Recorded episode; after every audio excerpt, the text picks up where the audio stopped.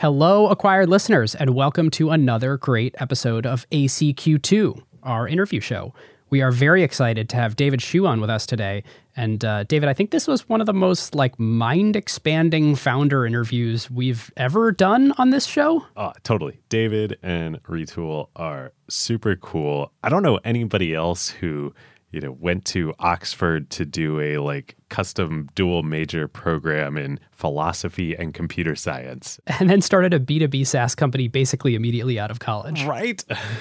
It's crazy. So fun. David is super cool. I'm really glad we had this conversation with him. Me too. Well, listeners, this is the perfect opportunity to introduce a new sponsor here on ACQ2, Quartr. Their new product, Quartr Pro, launched about a year ago and is already adopted by several Fortune 500 companies and some of the world's largest hedge funds and equity research departments. Yeah, this research platform is transforming the way qualitative public market research is conducted. Here's how Quartr Pro works you can get every piece of first party information from public companies all in one single place. That's live earnings calls with real time transcripts, company filings, slide decks, and more. Quartr Pro has built a world class user interface for this. Yep. Let's say you're an investor or a podcaster, and you've got the use case where you need to look up a company such as Novo Nordisk, Hermes, or Visa. You can open their platform and search guidance or market outlook. Quartr Pro then immediately identifies all instances where a company has historically mentioned and discussed these topics in all of their IR related communications. Or here's another pretty crazy thing they've done that's difficult to get anywhere else. You can actually search through literally every individual slide in Quartr's database, covering 9,000 public companies and millions of slides for any keyword mentioned based on Quartr's AI capabilities. This truly makes it easier than ever to conduct qualitative analysis of entire industry value chains and specific companies. So, whether you're an equity research analyst, an asset manager, or an investor relations professional, this platform will help you increase your productivity through their live call, transcript components, AI powered summaries, and a feature allowing you to visualize the entire timeline and changes of specific slides throughout quarters. Quartr also offers their database as an API solution. This enables other companies such as trading and research platforms, as well as AI and LLM companies to build custom solutions and integrate this database into their offerings or add functionality on top of the data. Yep. To find out why leading companies globally are choosing Quartr Pro in their day to day work and to experience the platform firsthand, request a personal demo by visiting quartr.com slash acquired. That's Q U A R T R no E, Q-U-A-R-T-R dot com slash acquired, or click the link in the show notes to get the personal demo from the Quartr team. Our thanks to Quartr. All right, without further ado, on to the interview. David Hsu, welcome to ACQ2. Thanks, excited to be here. We are very excited to have you. You are the founder and CEO, co-founder, founder? Founder founder and CEO of Retool, which I know many folks in the audience have used or have friends at other companies that use the product. What is the best one liner to describe Retool? It's a fast way to build internal software. Ooh, I like that. I've always thought about it as it replaces admin.mycompanyname.com. I feel like every company I've ever worked at has like taken Twitter Bootstrap and like built a whole bunch of custom stuff on top of it and then subdomained it admin. until Retool came along. Totally. Yeah.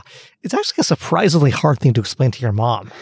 Typically, we'll say it's like Legos for code or something is the best non technical explanation we found. Well, we'll get into definitely more on the product side later, but listeners, just so you have a little bit of context on Retool, it's about 300 employees. They've raised $190 million. It's a six year old company founded in 2017, which is crazy that that is six years ago. David, you've actually been cash flow positive in recent years, from what I've read. Yeah, that's right. Yeah backed by great investors like Sequoia, Bond Capital, Elad Gill, the Collisons, Greg Brockman from OpenAI, Paul Graham, Quiet Capital.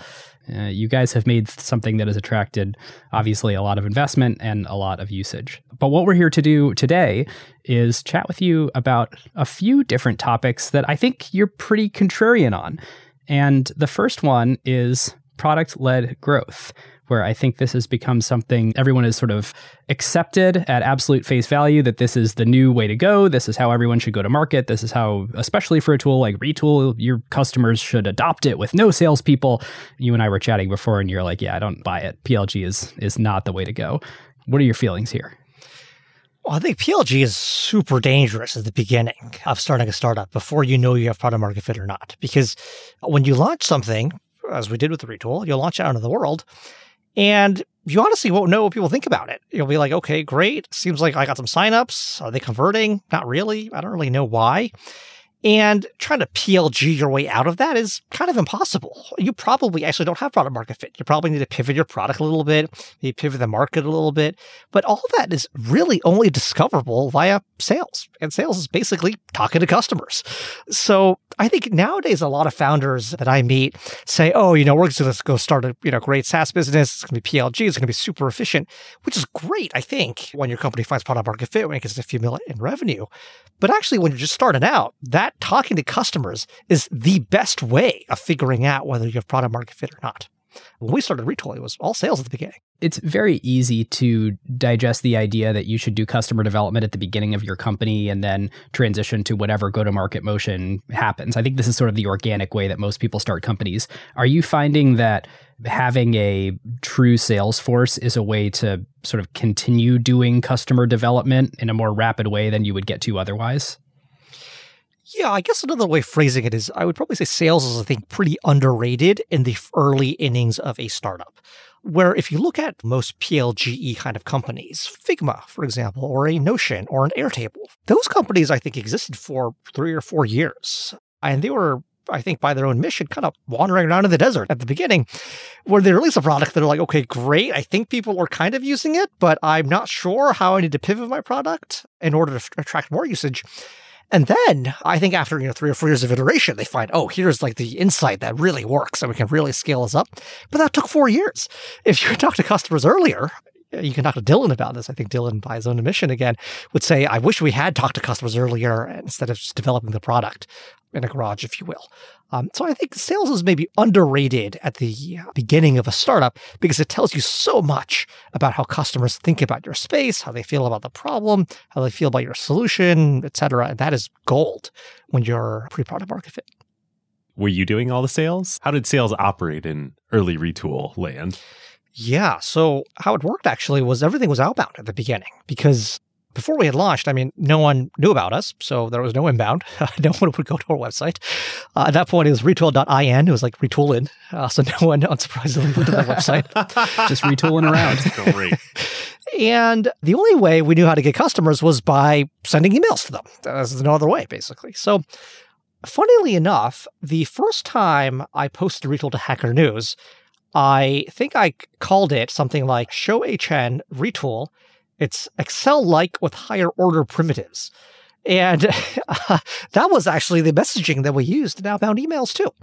And unsurprisingly, that combined with the retool and domain name, uh, no one really replied. So after no one replied, we're like, okay, well, maybe we've got to pivot a few things here. Maybe let's pivot the subject line, for example.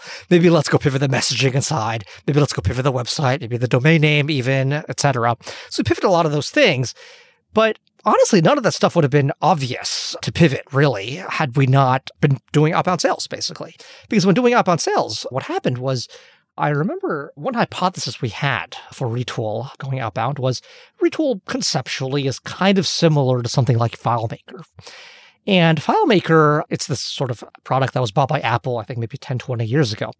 At least 20, I think. I think I used FileMaker in like the mid 90s. Yeah, it was great to sort of build a simple sort of line of business application. And so our hypothesis was, well, what if we emailed all FileMaker developers and tried to tell them that Retool is a better FileMaker, which to some extent it kind of is actually. And we emailed maybe 200, 250 of them. Uh, of those, maybe three replied. Two were no's, and one was no. And let me get on a call and tell you why your idea is so bad. And, and you're like, great, you're saying there's a chance. yeah. So I took a call. And we, you know, pretty quickly learned that actually FileMaker developers were kind of not the best audience for Retool. And I can imagine sort of had I not hopped to the phone and just launched Retool as a hey, FileMaker, but better, I might have been confused for a while about why this wasn't working. I'd be like, well, is it that they there aren't enough FileMaker people, uh, users out there? Is it that we're not sufficiently better than FileMaker? Whereas in a conversation, you can sort of learn that sort of much faster. And so through a lot of pivoting, if you will, we tried to sort of many different kinds of messaging. In the end, what we found was Retool was particularly effective for a CTO or a VPE of a fast growing, operationally heavy company. So, like a delivery company or a fintech company. And that's a sort of insight that I think would have honestly been very hard to generate a priori in the sense that if I had just, you know, sort of looked at the world and said, here are the companies that would use Retool, it actually would not have been clear, basically.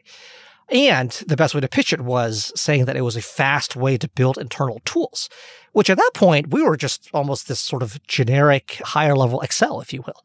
And so, which is very different than like a fast way to build internal tools. Yeah, yeah. And so, to get us along that path, it was really all talking to customers and all doing outbound sales.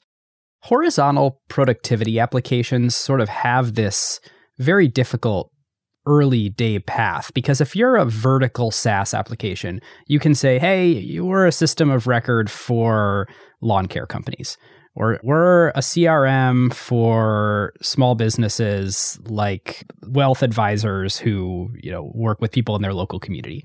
it's very easy to, to grasp it and understand it. But when you're inventing a new paradigm that can be used for so many different things. I mean, you used the phrase uh, Legos or building blocks earlier that has to be sort of a unique messaging challenge for uh, helping people understand what you are. I'm curious if you had a moment where, through some sort of demo or video or a use case, you were able to make people go, Oh, I see. I understand what you're talking about now.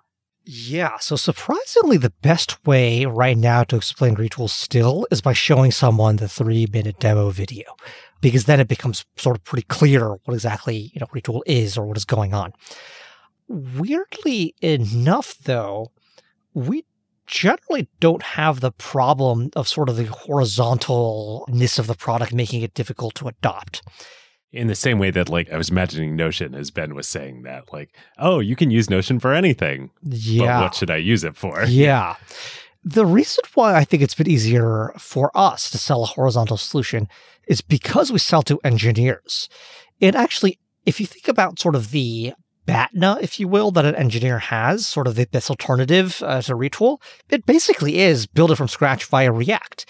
And if you think about React, React is a pretty horizontal platform too. It's not you know, verticalized for lawn care, for example. Whereas I think with Notion, it's probably more difficult because in the Notion case, maybe they are actually replacing verticalized software. So, like you said, if you have a CRM, for example, and you're mowing lawns, you could choose to use Notion for that, or you could actually choose to use a specialized CRM for that. Whereas in our world, typically the BATNA basically is you build from scratch in house. And to do that, you use a horizontal product called React or JavaScript, for example, also very horizontal. So I think we've been fortunate, but that's an example of something that was not an insight that we had when we first started Retool. It just so happened to be that way.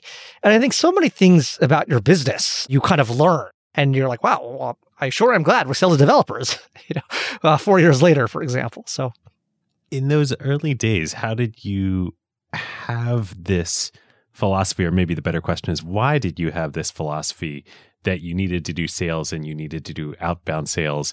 You were making a very technical product for a technical audience developers who the you know standard traditional playbook is they hate being sold to and sales is not a natural motion here how did you end up coming to this oh yeah we're, we're going to do sales yeah i think i thought of sales as sort of the best way to get a grip on reality especially outbound sales we actually did a bunch of investor intros, basically, of like, hey, can you tell your portfolio companies about Retool? Maybe they can try using it. And that actually gave us a very warped perception of reality because they were all very happy to take the call, uh, but then none of them converted. And we're like, wow, like, what's wrong here? Does their product just suck or why is it so low converting? Whereas the outbound sales, if they don't like the product, like the FileMaker person, they will tell you exactly why they don't like it. You know, they don't have any allegiance to you, basically. And so sales, I think, was the best way to understand what potential customers genuinely thought about you and your product. You know, having a firm grasp of reality was always very important to me. Had you done sales before, or like, you know, you don't seem like you were at all afraid to be told that your baby was ugly here? Uh, no, I mean, you might as well find out earlier that your baby is ugly. that you can figure out ways, you know, you pivot your baby, for example. So, uh, so I studied philosophy in college and I think I obsessed with reality, if you will. Uh, and it's fun to find it and understand it and pivot it, if you will. So, did you start Retool right out of college? Yeah, I think maybe six months after college, we started Retool. And when we started Retool, it was because we ourselves had built so many internal tools before. And so a few friends and I, uh, we had sort of worked on a bunch of other side projects, if you will. And we discovered sort of with every side project you work on, you have to go build, like you said, the admin dashboard for it. And building the admin dashboard is so painful. Every engineer hates building the admin dashboard. And so we thought there's got to be a better way. And so that's how I started Retool. And these, you know, side projects, were these hustles? Were you like trying to make money in college? That what was happening here? Those are pretty fun ones. Yeah. Some of them made money. Actually, some of them made what seemed to me like tons of money back in college. I went to Oxford in the UK, and in the UK, they had these sort of balls basically. And so I built a ticketing system for these balls that actually made actually quite a bit of money. Ah, balls. You mean like dances, parties. Yeah, basically. that itself is actually a pretty interesting business where they sell maybe 500 or so tickets for maybe like 200 pounds each or something like that. And so it actually is like a reasonable sum of money that uh, they are. Sometimes they sell, you know, maybe yeah, a few thousand tickets, for example. So they basically have to figure out how to burn, you know, something like a million pounds a night, uh, which is pretty interesting. So you get fireworks, you get all sorts of fun things. But one way to burn that money is spend it on a ticketing system. So I was going to say, what's your cut as the provider? Well, that was great because I could bill on a percentage basis. So I would say 5%, for example. I can negotiate a rate with Stripe that's, let's say, 2%. I'd get 3%. So it was a pretty good business. Huh. So uh, help me square a circle here. You're like starting all these startups in college at Oxford while a philosophy major, like self taught computer science. How were you starting startups and studying philosophy? So actually, I studied philosophy and computer science, which is actually one degree, which is the main reason actually I went to the UK. I had grown up in Palo Alto. Another reason was I just wanted to get as far away from my parents as I could. So that was another reason why. I went all the way there. So it was actually one degree, which is really interesting because you learn about a lot of fun things. For example, can computers think? Nowadays, for example, generative AI, is that thinking? Is that not thinking? What does thinking mean? Do you have an opinion on that? So I think GPT-4 is not sentient. That's a pretty weak claim, I think, because I don't know if many think it is. So, to what standard do you measure sentience? I think intentionality is probably one, which is does the computer have a will or have, for example, when GPT-4 says, I want ice cream, does GPT-4 really want ice cream or not? It's, I think probably not. I think it's more as sort of a statistical model that just so happens that if you prompt it with ice cream is tasty, then it says, I want ice cream rather than it actually feels that it actually wants, but it's quite tricky. Like, I think a, a fun analogy here is ants themselves are actually quite dumb, but an ant hill or an ant colony is actually quite smart and it actually displays intentionality. Uh, if you poke it in this way, it will react in this other way. Although the sort of building blocks are actually quite stupid. And so I'm not sure. So it's it's uh yeah, it's pretty tricky and pretty interesting. We can spend all podcast talking about it. So let's follow this thread a little bit. How could we test a computer to determine if it has will or intent? Hmm. Well, so I think one path you could go down, for example, is uh, does the computer have a will of its own? So if it exists in the world, does it do anything by itself? And so a good example is if I put you, you know, as a baby, for example, on Mars, maybe it's not too hospitable, but probably you do something about it. Maybe you crawl around, maybe you die in a bit, but you do something probably. Or if I put an ant there, it would probably do something. With a computer, probably not. I mean, the computer only kind of does what it's programmed to do, but I guess the computer doesn't really sort of have an instinct for survival like a human. But you could argue that a human is programmed to survive, if you will. But I don't think a computer, like GPT-4, does not need to survive. I don't think. Uh, it doesn't have the will necessarily to do so. Hmm. What do you think? It's not clear to me that I'm anything more than a statistical model it is quite possible to predict how I will react in most situations if you have the training data of how I've reacted in every other situation before this. I don't think I'm particularly surprising in the way that I go about my day if you know me. Yeah, but you probably want ice cream sometimes. Like literally experiencing the emotion or the clarity of thought of I want ice cream and it's more than just it is common for me at this time to say I want ice cream. Yeah. This is going to be a hard thing to test. maybe another analogy is like if a calculator, for example, you type in 9 plus 9 into a calculator, the calculator spits out 18. But does the calculator understand maths or is it just sort of you know, running the program as specified by the programmer. I'd probably argue the latter, but I suppose you get the questions about sort of what programs you to.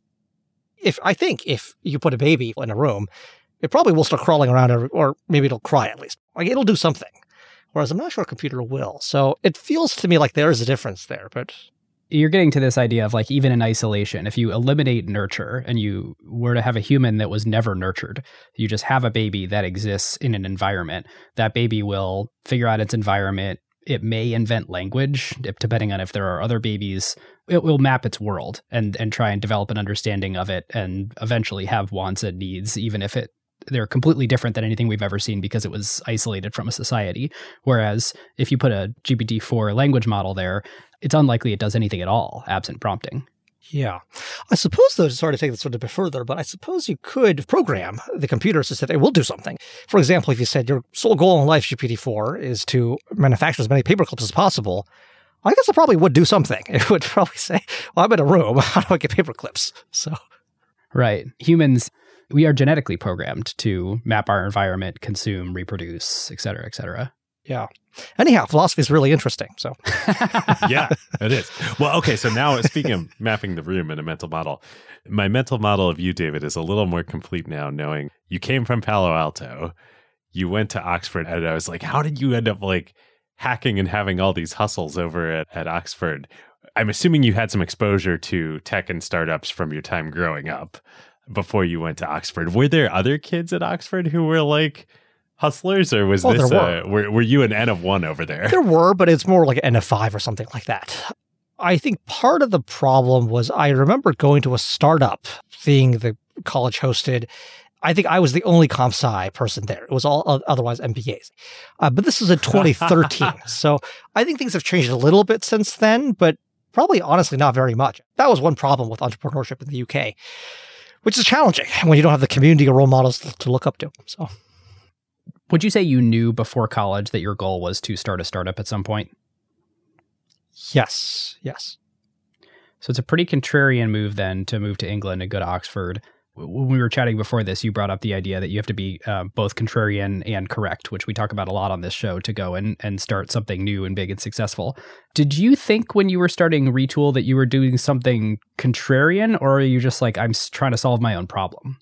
It was mostly the latter, but then the former became more evident as we told more people about what we were working on.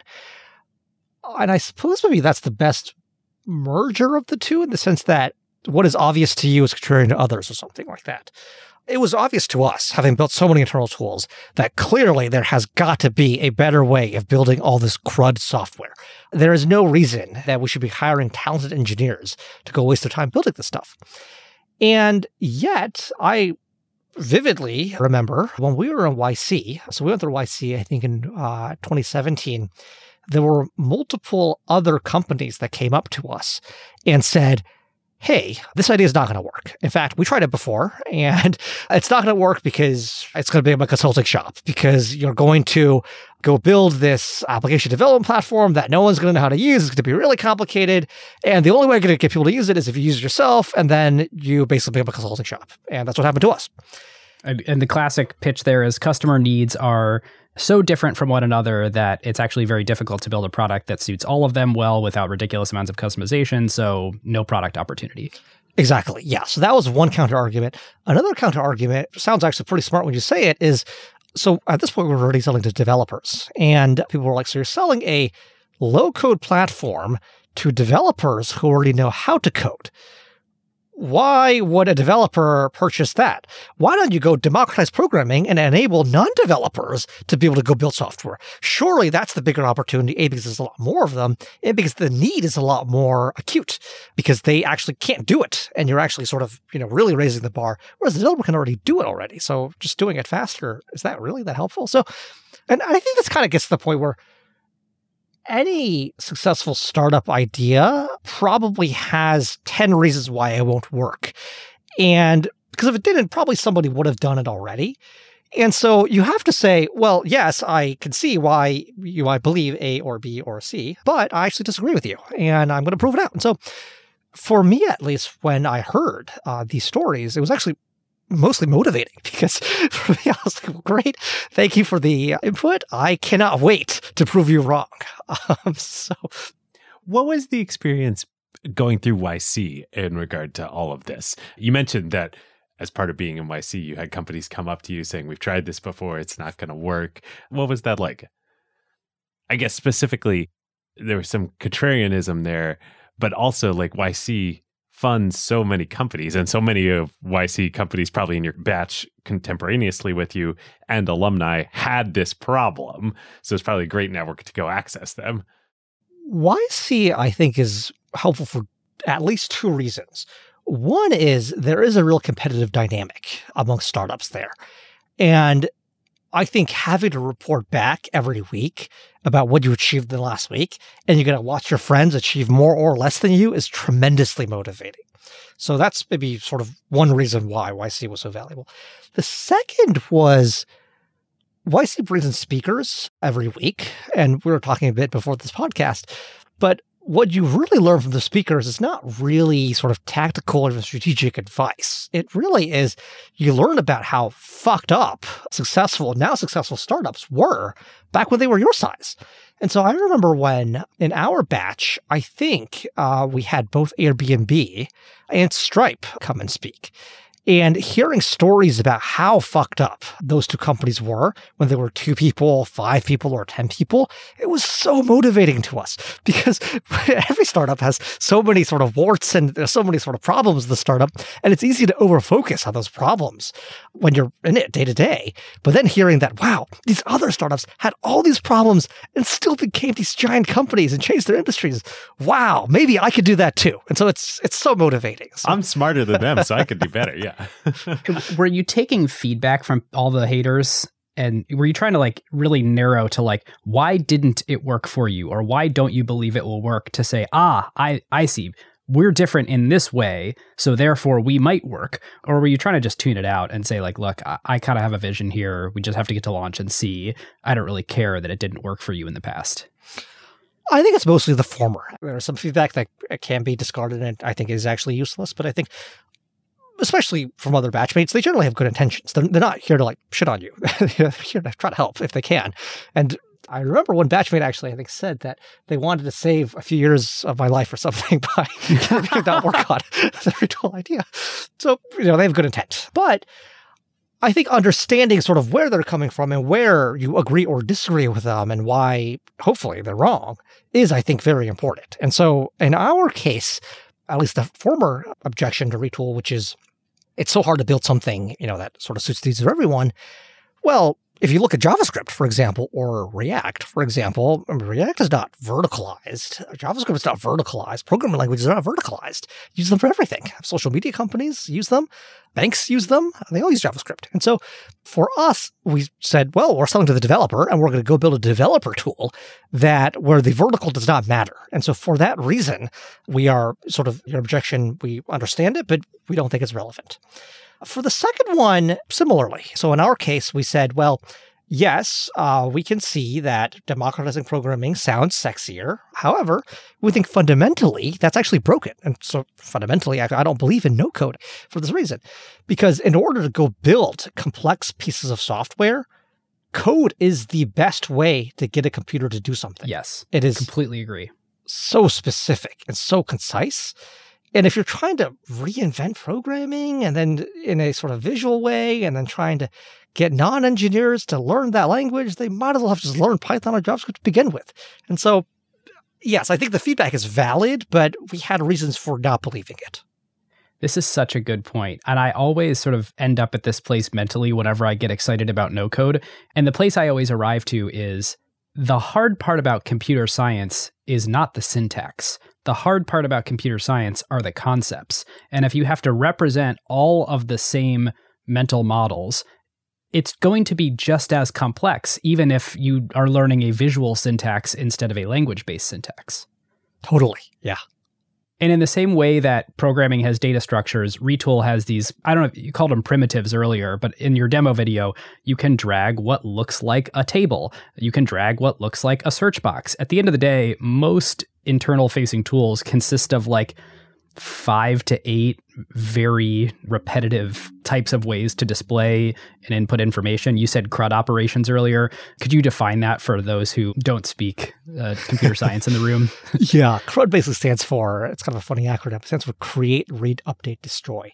So it basically is maybe, let's say, creating a record in your database, reading it, update. So hypothetically, if you were, for example, mowing lawns, you might want to record all the lawns that you've mowed. That would be creating a record.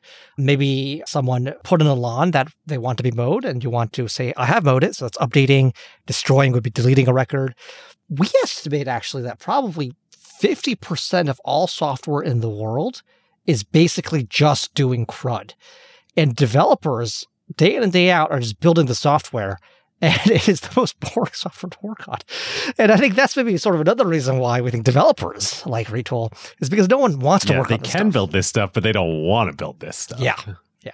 You can take this to too far of a logical extreme, though. Like it's a trope that programmers, if you're an extremely technical person and you're evaluating a new business opportunity, you could you could pass on the investment because you're like, I don't understand. You, you're just building a relational database with a UI on top of it. Why wouldn't anyone just use a relational database with a simple UI on top of it? How are you ever going to accrue market power? You know, what's your sustainable competitive advantage? This is dumb. It's a database.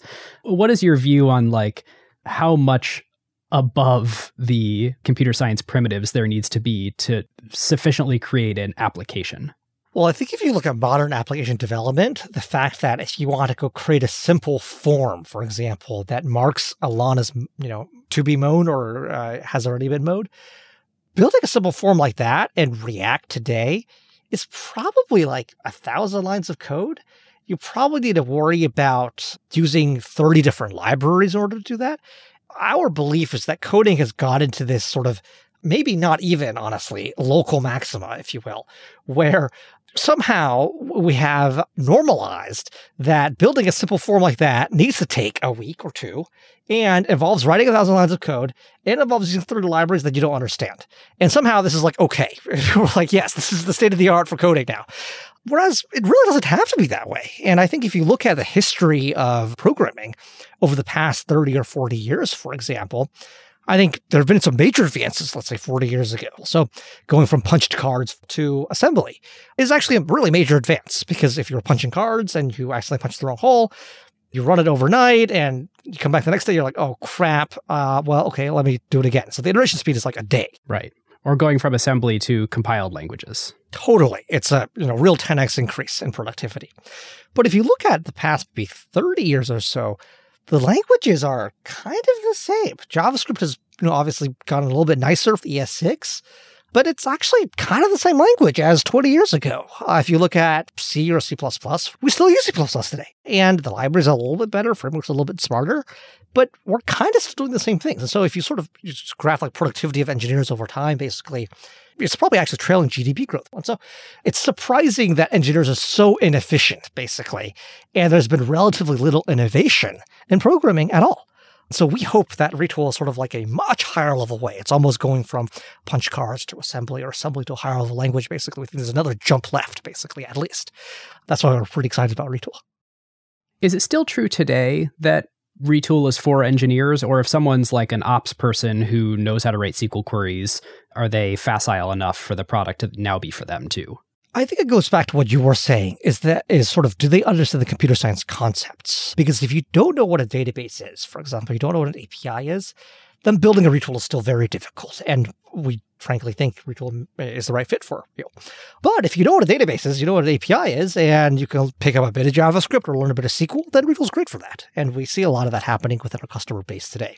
I think maybe something like 25 to 30% of retool builders are those kinds of people that have managed to pick up SQL or JavaScript, but were not engineers to begin with.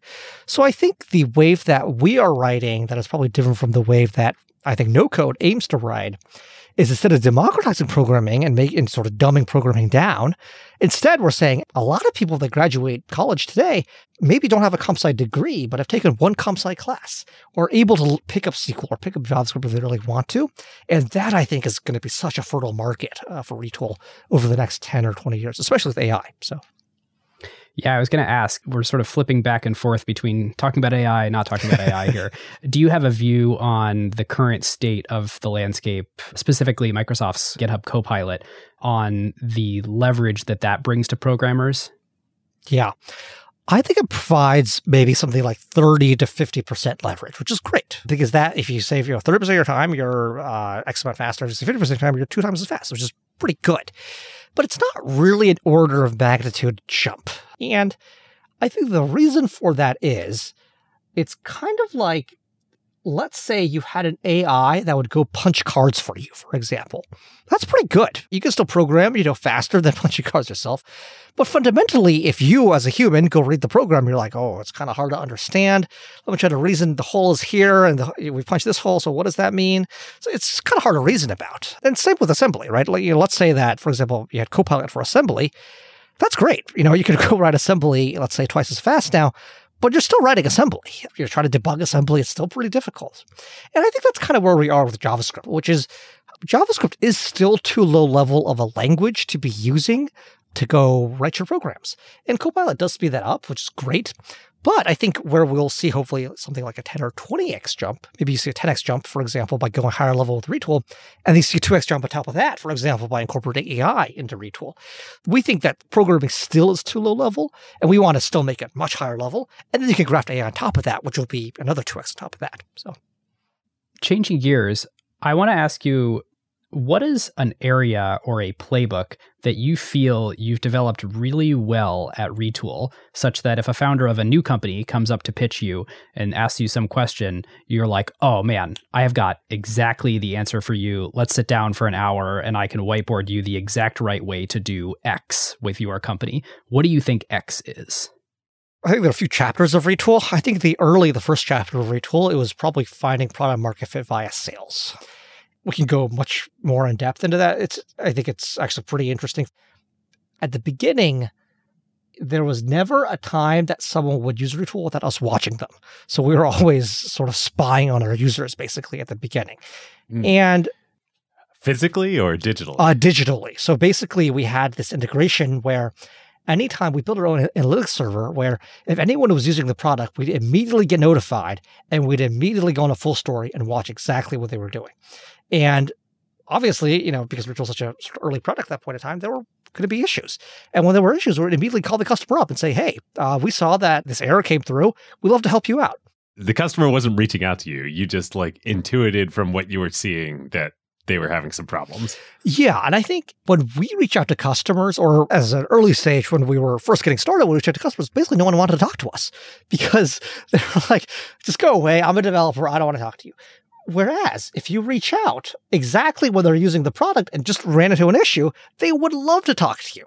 That is an example, I think, of sort of sales really paying a lot of like talking to customers right at the right time, really paying a lot of dividends because then we'd go fix the issue for them and be like, wow, this is like the best support experience I've ever had. Where before uh, I even told anyone I had a problem, they knew I had a problem and they fixed it for me.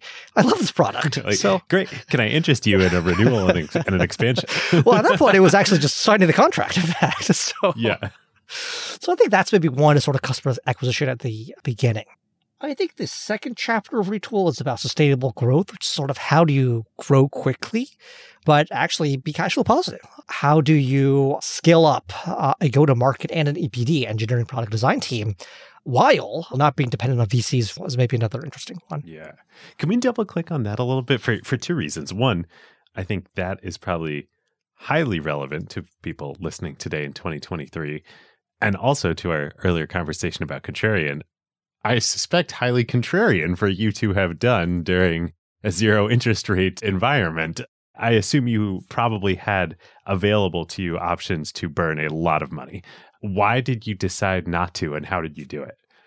I think it was mostly a sort of sovereignty thing or something like that. Like, in the sense that if you start burning a lot of money, you become basically beholden to VCs because it's very hard to reverse.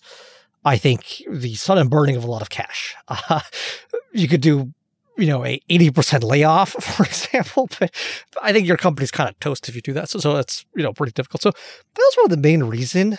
The second was I just didn't believe that there was that much work in the sense that with a SaaS company, I think what's really pretty phenomenal about software nowadays is that it's so leveraged in the sense that you can get to probably, I think, in almost any industry, probably, I think, one mil or five bill ARR with basically a team of maybe five or 10 people, I think.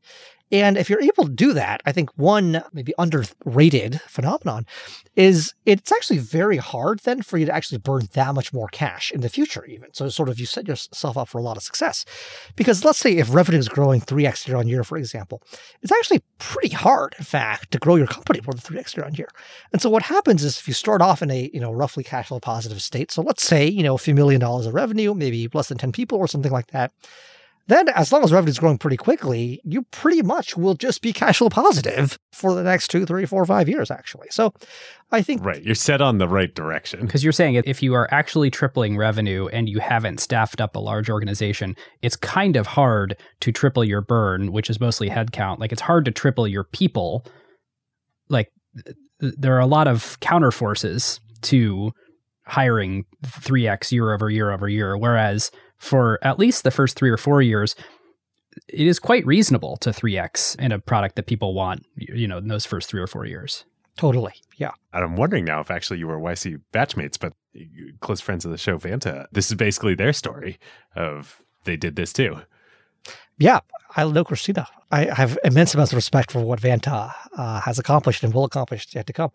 And I think this is a playbook that now is becoming more available to startups because it is becoming more clear that you can, through the power of software, actually achieve one, two, three, five in ARR uh, that's recurring. And if you have positive NDR, it's sort of such a strong tailwind that you don't need to hire that much at the beginning, actually, in order to do so.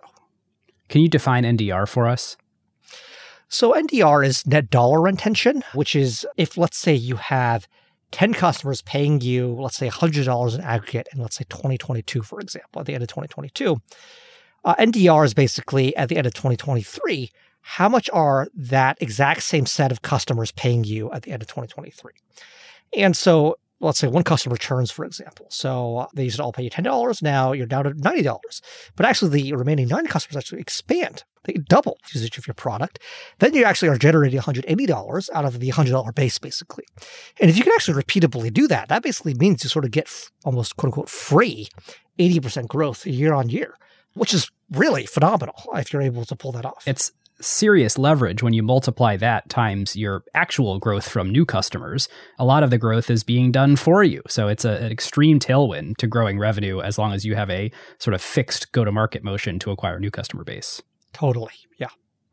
I heard a crazy stat this morning. It's actually in the acquired Slack in the random channel.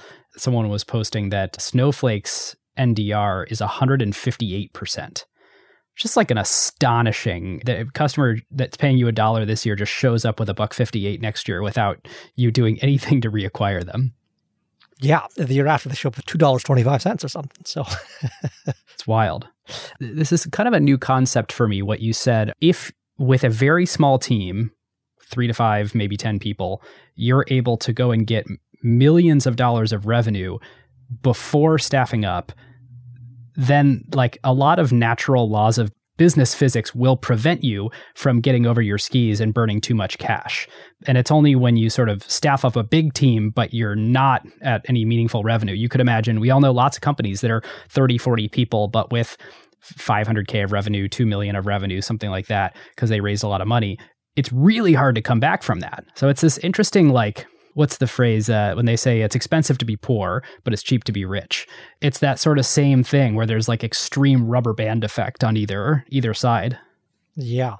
And it is painful at the beginning, but actually it's not that painful because if you haven't hired anyone, you don't know what that feels like. And so you're like, well, great.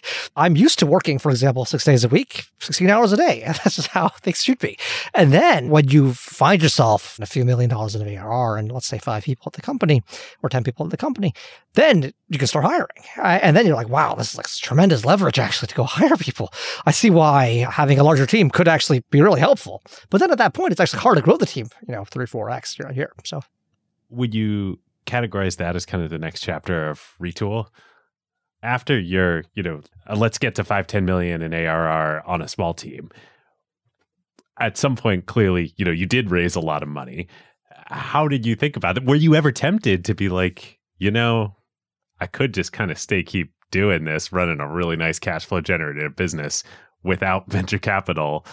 Was that tempting, or were you like, how did you make the decision? Yeah, we did think about that actually. The reason why that option was available was because we were small and we were actually making, you know, $35 million in ARR. And if you do the math, even if you try to evenly mouse everyone, which maybe is the fairest thing, and let's say you move to Hawaii, you could actually live, you know, it's actually a pretty good life. And so we raised a Series A from Sequoia, we did actually kind of think about that, which is, hey, you know, should we go raise a Series A and actually go raise VC dollars, or do we just want uh, this to be sort of a you know pretty good lifestyle business that could probably honestly grow another three, four, five x without any outside capital from here?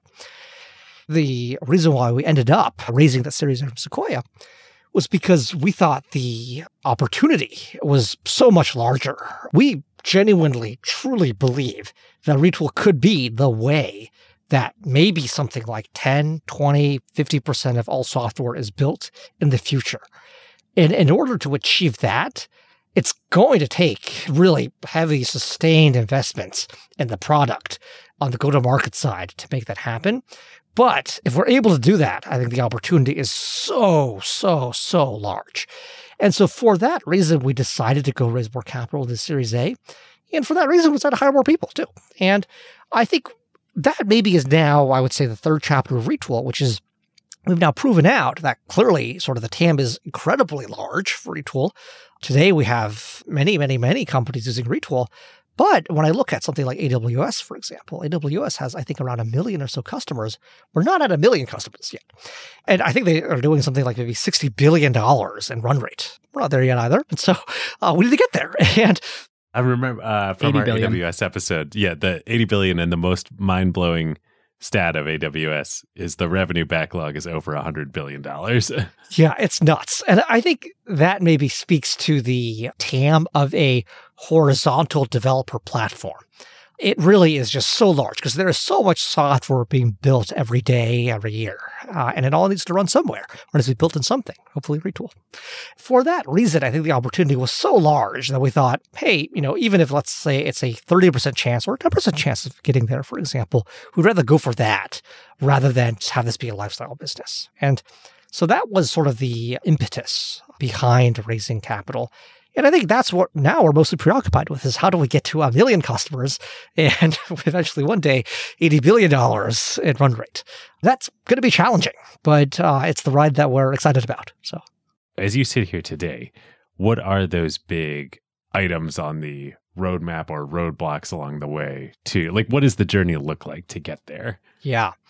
If you look at the history of AWS, it basically starts with two product lines. It's S3 and EC2. And then they sort of add more and more product lines. But those databases, the greatest business model known to man. totally, yeah. And it turns out actually that even EC2 and S3 sort of have giant markets by themselves. You know, I would not be surprised if I mean EC2, I'm sure itself is, you know, certainly probably a $10 billion plus run rate business too. And so I think the story is somewhat similar for us, which is I think we now have actually four product lines. So we actually launched three product lines in the past 12 months or something. And that's pretty exciting too. But we now have four product lines that each are all sort of growing pretty rapidly. But we want to go launch more product lines. We want to get to the point where sort of all software can actually be built inside of Retool. So we started off with, for example, just a front end builder, which is great. You know, some percent of software is front ends, but some percent of software is not front ends. So we expanded out into sort of back end storage with a product called Retool DB. We expanded out into a backend logic product called Workflows. We expanded out to mobile front ends. Uh, it's called Retool Mobile. And so I think now what we see is you've all probably seen this chart of sort of sort of stacked revenue growth over time. And you can see, you know, at the beginning, the new product lines are starting off very small, but they're actually getting bigger and bigger and bigger and bigger. And our plan now is to continue growing all those product lines, but also to launch new product lines in the future as well. So that's I think one lever is sort of more product lines that allow more software to be built inside of Retool. The second really is just distribution. Is how do we and get the, and the I don't know if TAM is the right word, but the opportunity for that is basically infinite. I mean, like how many product lines does AWS have now? Yeah, Hundreds. Totally. Yeah. And the second lever I think is awareness, which is how do we get more developers aware of Retool? And I think this is a challenging uh, problem because developers actually are all they all know how to build internal tools. If you ask me, if you ask any other developer, you know, I want you to go build a front end for me to go manage uh, all the lawns that I'm mowing. Every developer knows how to do that. They're not Googling how to go build lawn mowing uh, front end CRM. There's like, no problem. I got it. I'm going to go st- start a database, spin one up. Right. So it's hard to capture them when they're in the intent phase. Exactly. Yeah. In that way, Retool is a challenging startup because it's not like a rip and replace, if you will. It's not like, oh, there's already this line item that everyone already buys. We're just a better version of that. Buy us instead. Instead, it is, oh, I didn't even know I needed a internal tools development platform. Is that even a problem that I have? And so I think from an awareness building perspective, that probably is our biggest challenge now is how do we get more people aware of the product and the problem and the solution, if you will. So what are you doing on that front? Yeah.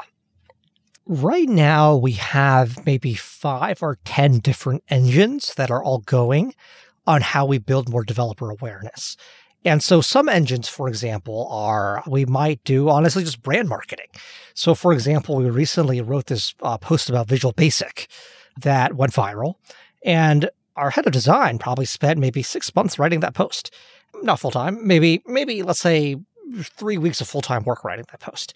And in most sort of ROI, there's no way to justify that ROI. Like we're running a blog post that has nothing to do with Retool. It's about the history of Visual Basic. It doesn't really tie to Retool at all, actually. And yeah, we spent a lot of time on it. And it really paid dividends, actually. And so that's maybe sort of one almost like brand awareness uh, play, if you will. We've written blog posts about like, what is SAP? And why is it a giant company, for example? We've written another blog post about what's Salesforce and why is it a giant company? Oh, this is great. Dave and I were just talking the other day. We like neither of us understand SAP, so we have to do an episode on it. So this is good that we'll have a primer. yeah, yeah. So we write sort of content marketing, if you will, uh, like that, but it's actually good content marketing. It's not just you know sort of SEO junk, if you will. And that I think gets a lot of eyeballs. And some percent of those people are like, oh, interesting. Like I actually could use Retool actually. What's this Retool thing? Let me go click on the logo, for example. So that's maybe sort of one engine that we have. There are other engines ranging from, oh, well, maybe people to Google for, let's say, lawn mowing front end, but maybe people to Google for, let's say, Firebase front end. So maybe they're lawn mowing, they've chosen Firebase as their back end, for example, for the lawn mowing uh, CRM. And they're like, okay, now I need a front end for it. Well, let me Google best Firebase front ends, for example. And so uh, SEO, SEM is another major lever for us. We're now experimenting a little bit now with uh, outbound, which is pretty interesting. Uh, but outbound is a sort of pretty fickle, uh, if you will, engine because I think it depends a lot on do you get them at exactly the right time. Because if I emailed you with a problem that you're having literally 10 minutes ago, you probably would reply, actually. But 99% of the time, you're not going to reply. And so figuring out how can we identify people that, that are building internal tools and are really experiencing the pain, for example, or frustrated at it is challenging, but something that we're working on. So those are maybe a few examples of engines, if you will, that we're working on. But yeah, it's fun. I want to change directions. When you first started the company, it was your idea and your force of will that created the company at all. And I'm sure now there's a lot of things where if you are still doing them, it's a problem. And there's a it's a massive game of trust and and finding the right talent and delegation. I'm curious what things you think it's still important for you to hold on to as the CEO. Yeah, this is a really fun topic. I was uh, chatting with a few founder friends recently. We were discussing what are decisions that you made uh, in your company that actually made a difference? In the sense that every day, I think we all make a lot of decisions, but to be honest, a lot of decisions are kind of low impact. They are a lot of them reversible. It doesn't really matter that much. I think, and the consensus we got to was every year there's probably maybe three decisions that are actually important that you need to make. The problem is you don't really know what those three are uh, beforehand, but in retrospect, it generally is obvious. And I'm, I think in, maybe it's a weird analogy, but I think in life it's also similar too. In life, you make a lot of decisions about do you have ice cream today or not, for example. But probably that doesn't matter that much. Probably the you know the path that got all of us here comes down to probably five or ten decisions you made in your life. And so I think preparing yourself for those maybe three important decisions is important. I think being very close to the business so you understand at a very granular level what is going on, so you have a very firm grasp on reality, so you can increase the probability of making the right decision is also very important. And I think maybe sort of having a low ego or being willing to admit when you're wrong is also important too. There are definitely product lines that I thought we shouldn't start, and I was wrong. And now they're successful. So, yeah, I think those are maybe some principles that at least the group that I was in talked a bit about. But it was interesting. Uh, there was one founder in the group that they were the founder of maybe a popular streaming site you may have heard of. And his perspective was there was really only one decision that he made over the past two years that really mattered. And it was during COVID, he decided to buy more servers, uh, which is a very contrarian decision. Everyone was like, oh, I don't know. Like, I don't know if I should buy more servers. Like, who knows? A lot of uncertainty. And he was like, no, I think we need to buy more servers. I think people are going to be cooped up at home. Streaming is going to be big.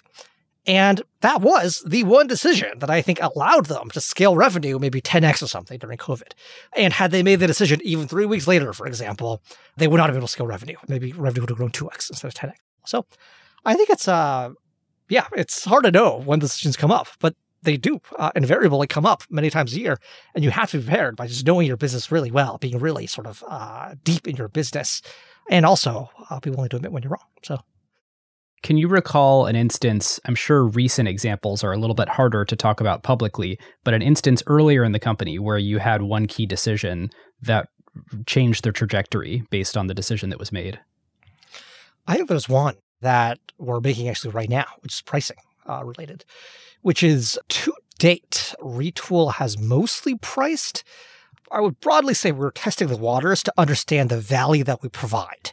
And the pricing that we have reflects that, where in some cases, if we're delivering a lot of value, we might price commensurately. And when I think about our mission of, of Retool, which is we want to actually become the way software is built, it is actually kind of antithetical to that, which is revenue is obviously helpful, but it's actually not the one thing that's important. In fact, the one thing that's important is how do we get more people building in Retool?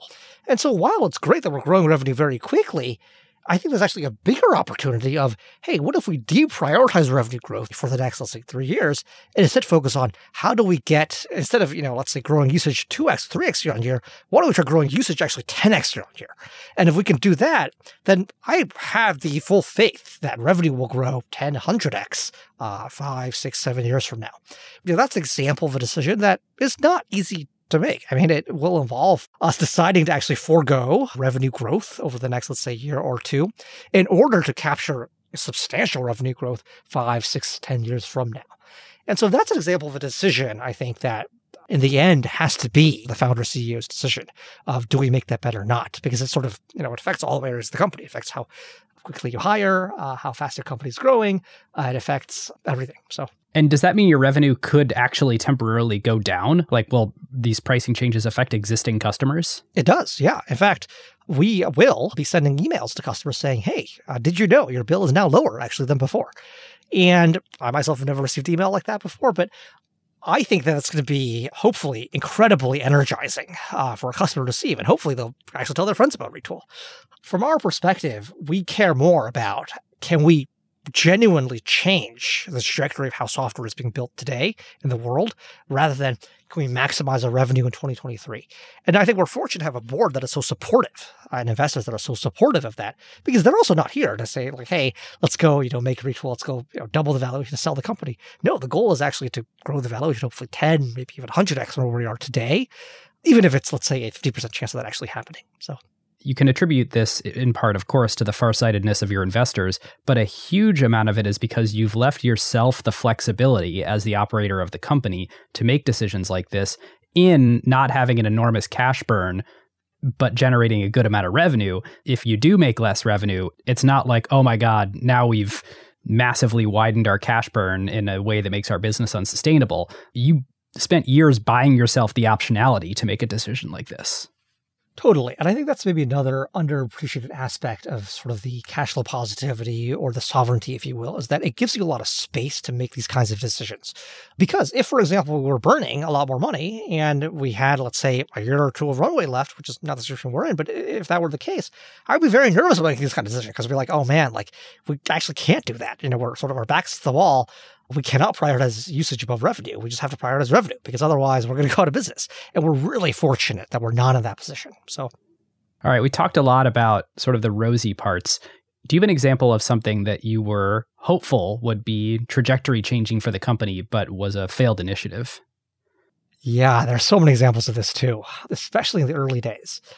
And this actually maybe to some extent is the downside of uh, having a sales first motion in the early days, because what happens when you have a Salesforce motion is you sort of vacuum up a bunch of weird use cases, and you have to decide whether to serve them or not. Your memory is actually quite fallible when it comes to this stuff. If someone else asked me, what were the of Retool like? I'm like, oh yeah, it was like great. You know, like we hopped on calls, we closed deals, life was super easy. It was great. But then just for fun, the other day, I was looking at my calendar from, you know, three, four, five years ago and be like, I wonder what I was doing five years ago. Let's take a look at a day in the life of David five years ago. And I was like, wow, I remember that customer that I talked to. Uh, I remember that customer that I talked to. And none of them closed, actually. And I remember there were so many sort of things that I got so excited about, where there was one example of a customer that was they basically have built a platform, uh, almost like a Firebase like platform. So, sort of a developer platform, like a Heroku like platform. And they were like, hey, I really want to go buy Retool for all of my customers because, you know, we have all the data in our platform and what we want is sort of an app building experience on top of our platform. And I was like, wow, this is huge. This is the future of Retool. These guys will get us distribution like crazy. In fact, we should go target Firebase, we could target Parse, another sort of app development platform. We should go sell Retool to all these companies. And that deal never closed because there was not really, you know, the sort of person on the other side of the call was kind of broadly interested and curious in, you know, adopting Retool in that way. But there was honestly not that much intent or urgency for that person to go make a purchase. And I remember getting so excited about it. I was like, this is literally how we're going to be distributing retool uh, going forward. And I was totally wrong. So but I had wiped that incident from my memory entirely because maybe it was a bad memory or something. So I really like your framing, you know, from earlier, going back to your philosophy degree of like understanding reality and trying to. I would, uh, I was smiling as you were talking about that, just thinking about like acquired, you know, like a very, very different business and product, but like Ben and I have had so many conversations like that too over the years. Oh, this is the future of acquired. It turned out many of those were not the future of acquired. we could just list a bunch. There are so many, but it's paid podcasting or having bigger and bigger guests, and those people are going to promote our episodes for us, and that's going to get us a whole bunch of new listeners. Are there any embarrassing ones? Oh yeah, definitely. We renamed the show. Like this, oh, this was a was terrible, so this is the most. Decision. I'm, I'm like, it's painful even to think about this. This was totally my fault. We spent five years building brand equity behind Acquired, and then in one stupid phone call, David and I said, "Wow, COVID hit. We should, for some reason, change the show name to Adapting to show how serious we are about changing to telling stories about people that are adapting to COVID." And like we destroyed. It truly a moronic decision. Does Rolex ship a watch one day that they're like, oh, by the way, it's uh, Roblox, or you know, like, no, no, that, that's like the one thing you can't change. Yeah. Oh, it turns out we're in a brand business. Like, oh, it's been interesting realizing we're in a business at all. we're in this period right now where we're like, oh, wait, we do sales. Oh, right. Neither of us have any idea how to sell. We work with, I don't know, a dozen customers a year who are our sponsors. To date, those have just been relationships where they sort of come to us and we're like, oh, we love the idea of working with you. We love your product. I think we can write a bunch of really unique copy around it. Like, here's a cool thing I think we can do together. And David and I were on a call the other day and we were like, how do salespeople like, what is a go to market motion around this? and it's so embarrassing because you would think this is a thing we would be good at right now, but it, you just don't realize the business you're in because it happens so yeah. organically. But I think similar, not to make this about acquired, but like what a lot of what you've been saying resonates with me so much of we even more extreme than you control our own destiny. Like we have no shareholders except us. Nobody's forcing us to do anything. Do you think having shareholders is beneficial to light a fire or motivate you in some way that you wouldn't have been otherwise? No, I don't think so. Maybe I should say this to my shareholders. If you are counting on shareholders to pressure you, and there's so many public company analogies here that could be fun to make, but you are probably not being motivated by the right things. I am motivated to maximize shareholder value, but we do that in the way that we think is right, not because some you know shareholder called us up and said, "Oh, what about this or what about that?" So, I think intrinsic motivation is maybe, if anything, sort of a core value that I think a lot of retools, uh, which we call retool employees, actually really share. And that is such a powerful fire. people succeed at doing what they want to do. And people do things that they don't want to do for all sorts of reasons, but ultimately you're not going to do it as great as if you wanted to do it. Yeah, we have agency and intentionality as discussed. So. Yeah, right. Back to GPT-4. So, as we drift toward a close here, I did want to ask do you imagine AI playing a role in Retool in the future? And it, will we program with natural language? How do, how do you think about that? I certainly think AI will play a role in Retool. I think natural language will play some role, but not as big of a role as Twitter may make you think. And I think when we think about the past, or even just sort of using tools in general, you typically use the right tool, the right medium for the job. And so natural language, I think, is great, for example, for getting something started. If you want a quick mock up of something, natural language is really good for that. But oftentimes you want something specific. We're trying to pick a color, for example probably if you have a color picker, you can get to your specific color, exactly what you want, you know, the color wheel thing. You can pick exactly what you want very quickly. Whereas if you were forced to only use natural, natural language for that, you could be like, oh, yes, it's more red or less red than this. Oh, more red, even more red than that. Yeah, please. Yeah. That's just honestly pretty inefficient. You might as well just pick exactly the red that you want. And so I think natural language is great for many tasks, but it's not great for all tasks. Code is great for many tasks, but also not for all tasks. Visual programming is also great for many tasks, but also not for all. And so I think sort of, if anything, AI or natural language is sort of another tool in the toolbox, if you will, that I think we have to provide to all of our customers. And I think it will lead to great outcomes, but it is definitely not the only tool.